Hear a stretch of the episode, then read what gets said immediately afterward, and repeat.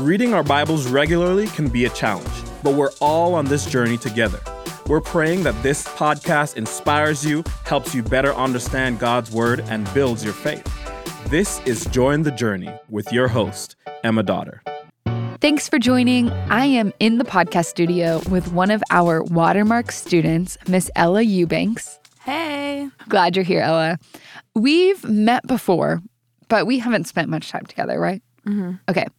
I want to know, as we typically do on the podcast, in an effort to make a big church feel small, I want to know how you came to know the Lord and where you're at today. Because you walked in here wearing scrubs and an SMU sweatshirt. And I recognized you. I thought we'd met before. So I thought, oh, this girl must be a nursing student at SMU or a nurse who went to SMU. And you are a high school student wearing scrubs because it's at the time we're recording this homecoming week. Yes. What's the tell me about that first? So today is career day. So like half of the school is dressed up in scrubs Because that's the easiest career to pick or because you all want to be doctors and nurses? because it's the easiest. For Okay. Sure. well, you could have fooled me. I could have started asking started asking you for medical advice, advice thinking you were actually a nurse. So great, great costume. Okay. Oh, thank you. On that note, you're not a nurse, you're in high school. Rewind the clock. When did you come to know the Lord? And then fast for- forward, tell me what he's doing in your life today. I grew up in a Christian home and my parents are amazing. They definitely like told me about Jesus when I was really little and I accepted him when I was like 5, but I don't think I fully understood what it necessarily meant when I was 5 years old. It probably wasn't until COVID, like when I was Mm. 7th, 8th grade, that I started developing a personal relationship with Jesus and learning how to read my Bible on my own. And yes, while there's definitely been like it's definitely been fluctuating like times where i feel like i'm in the word like every day in like months at a time where i just feel far from god for the most part especially like this school year i've tried to like stay consistent and like be disciplined in that and like through that and like wonderful small group leaders and church and my parents and friends i've just seen like how god's word can be so fruitful and rich and it's something i actually look forward to reading versus just feeling like a chore now I love that. That blesses my soul. What do you do for your time in the Word? Um, well, so I used to always do it at night, Yeah. but recently I've tried to wake up in the morning because I just felt like it would get too late, and at that point I just wanted to go to bed. So I That's would so wake real. up like 20 minutes early, and I actually read Join the Journey. Yeah, you do. Yes. So I like read that and kind of have my own takeaways. And then I read the devotional and like see how I can apply that to my life. Um, and then I pray. I always write down my prayers. I feel like it's like writing a letter to God. And I just feel like He's like one of my friends and not like far away in that moment. Yeah. So yeah. I do that too. I write out my prayers. Uh, Ella, this reminds me, this is the perfect time for a shameless plug. You are, how old are you? 15. 15. You started learning how to study God's word when you were in middle school. So, like, what would that be? 10? Oh, no, older than Um, that. Probably 12, like 13? 13 or 14. 13 or 14. yeah. Okay. So, this next year, for all the parents listening, we are launching Join the Journey Junior or Journey Junior for short, because that could be a mouthful.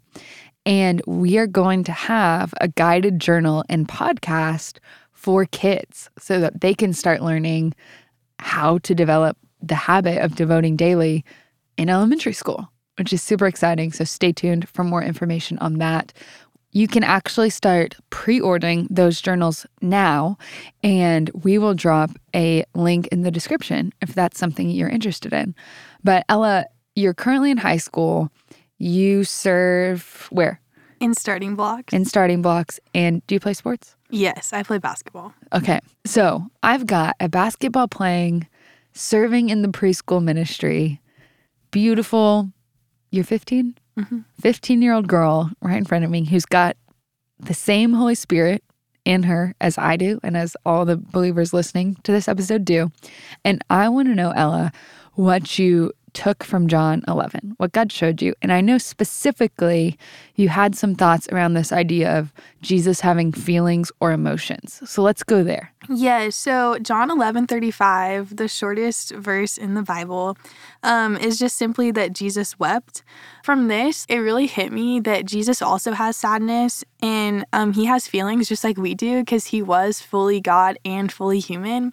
So that just helped me like remember that our feelings are always real and um, they're like validated in that.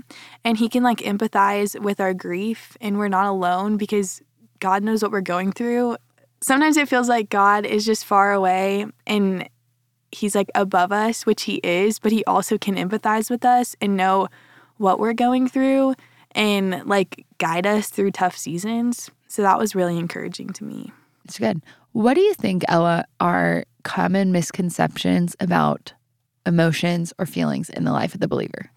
I think a lot of times non believers think that like when they come to Christ, they're going to have a perfect life. And because they're with Jesus, they're not going to go through hard seasons, but that's not true at all. And in those tough seasons, that's when God is growing us. And our faith is growing and we're learning to trust him that he is there in those hard seasons. I think that then emotions can bring like shame and guilt, like I shouldn't be feeling this way because I'm a Christian. And it's easy to feel that like it's easy to feel the shame and guilt but it's also important to remember that that's okay and that God can help us through those feelings. And though Jesus was sad too, like it's okay to be sad, but he's there to comfort us. Yeah, that's so good. Uh, last night, I was reading this devotional by my friend Emma May, not in Join the Journey. It's like a, a published book. And the topic was You are made for joy. And she was talking about this difference between happiness and joy because we often make this mistake that joy means we need to be happy. But if, as James says, we're to consider it all joy when we face trials, things that are hard, it seems to be this impossible paradox because how can we be joyful at all times or be joyful when life's really, really hard? Nobody's happy every single second of their entire life. And the point she makes is that joy is a deeper cheerfulness that remains even during tough times or tough things. And it is found when we are filled with the Holy Spirit through faith in Christ. And she she points to this idea uh, that says, so she she brings up this question like, what does it mean to choose joy? If we are human and we do have these sad feelings and experience tough times, and Jesus experienced hard emotions, what does choosing joy mean? And the way I'm summarizing, but essentially she says, hey, choosing joy means choosing Jesus, choosing to pursue intimacy with God regardless of circumstances, regardless of our circumstances. And I thought that was really helpful to say joy comes when we are walking closely with the Lord. And it doesn't mean our circumstances change or that we necessarily feel happy, but it means we are anchored, like we're we're grounded in truth as those waves of emotion or hard circumstances or challenges come. Would would you have anything to say about that, Ella? Or or what does that look like in your own life to recognize, hey, emotions are real, but God is still good? Um, I think like you know, people always talk about like, oh, does that make you happy? But like at the end of the day, happiness is like only is mostly defined as something that we get from this world. And at the end of the day, nothing from this world is going to truly satisfy us. Mm-hmm. So, really, only in the presence of the Lord, there's fullness of joy. So, just choosing joy daily, knowing that this world like may bring its troubles, but they're going to pass mm-hmm. and they're going to go away. So, we can trust that our eternity is sealed with Him. So, we don't need to worry about the little things in the day to day life. That's good. Maintaining that internal eternal perspective, I think, is really helpful, Ella, because in this passage specifically, Jesus is grieving. Like he shows up and Lazarus has passed. I mean, Mary says, "Lord, if you had been here, my brother would ha- would not have died."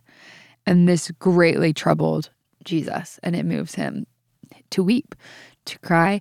And I and I would venture to say grief is something that we don't talk about much in the church when we mourn great loss or great change.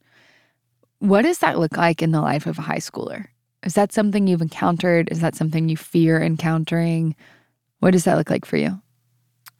So for me, I mean, I've been blessed that not many of my close family members have passed away, but I think like fear of grief is a very real thing. Hmm. Like seeing how I have friends who like their dad just like passed away all of a sudden or their mom passed away and like the fear of like being sad over that is hard because you know that they're in heaven with Jesus, but like losing them on this earth can be really hard and excruciating. What encour- what encouragement would you give those friends? I mean, I would just tell them that Jesus lost one of his best friends and he was sad and that it's okay. Like, grief is very important to process through those emotions and you won't fully like heal from those emotions without going through all that grief but at the same time having joy in the lord and knowing that that was his plan all along and that they will see them again someday hopefully knowing that if they were a christian. Yeah, it's almost like even in the absence of that loved one or that friend or that change, grieving something that once was, it can feel like there's nothing to grab onto. But you're saying, hey, in the midst of all of that unsteadiness or mourning or overwhelming emotions, we have something to cling to. And that's Christ and his truth, the truth. Yeah, yes I love it. Well, Ella, thanks for being here. of course We are out of time. You did it. You made it through. I'm so glad you were here. Thank and- you for having Oh, me Oh, you're welcome. You're so welcome. And as always, I am so glad we're all on this journey reading the Bible together. The Join the Journey podcast is produced by Watermark Community Church in Dallas, Texas. You can learn more about Watermark by connecting with us on social media. Just search Watermark Church, all one word. And to read along with us, visit jointhejourney.com. And thank you guys for listening.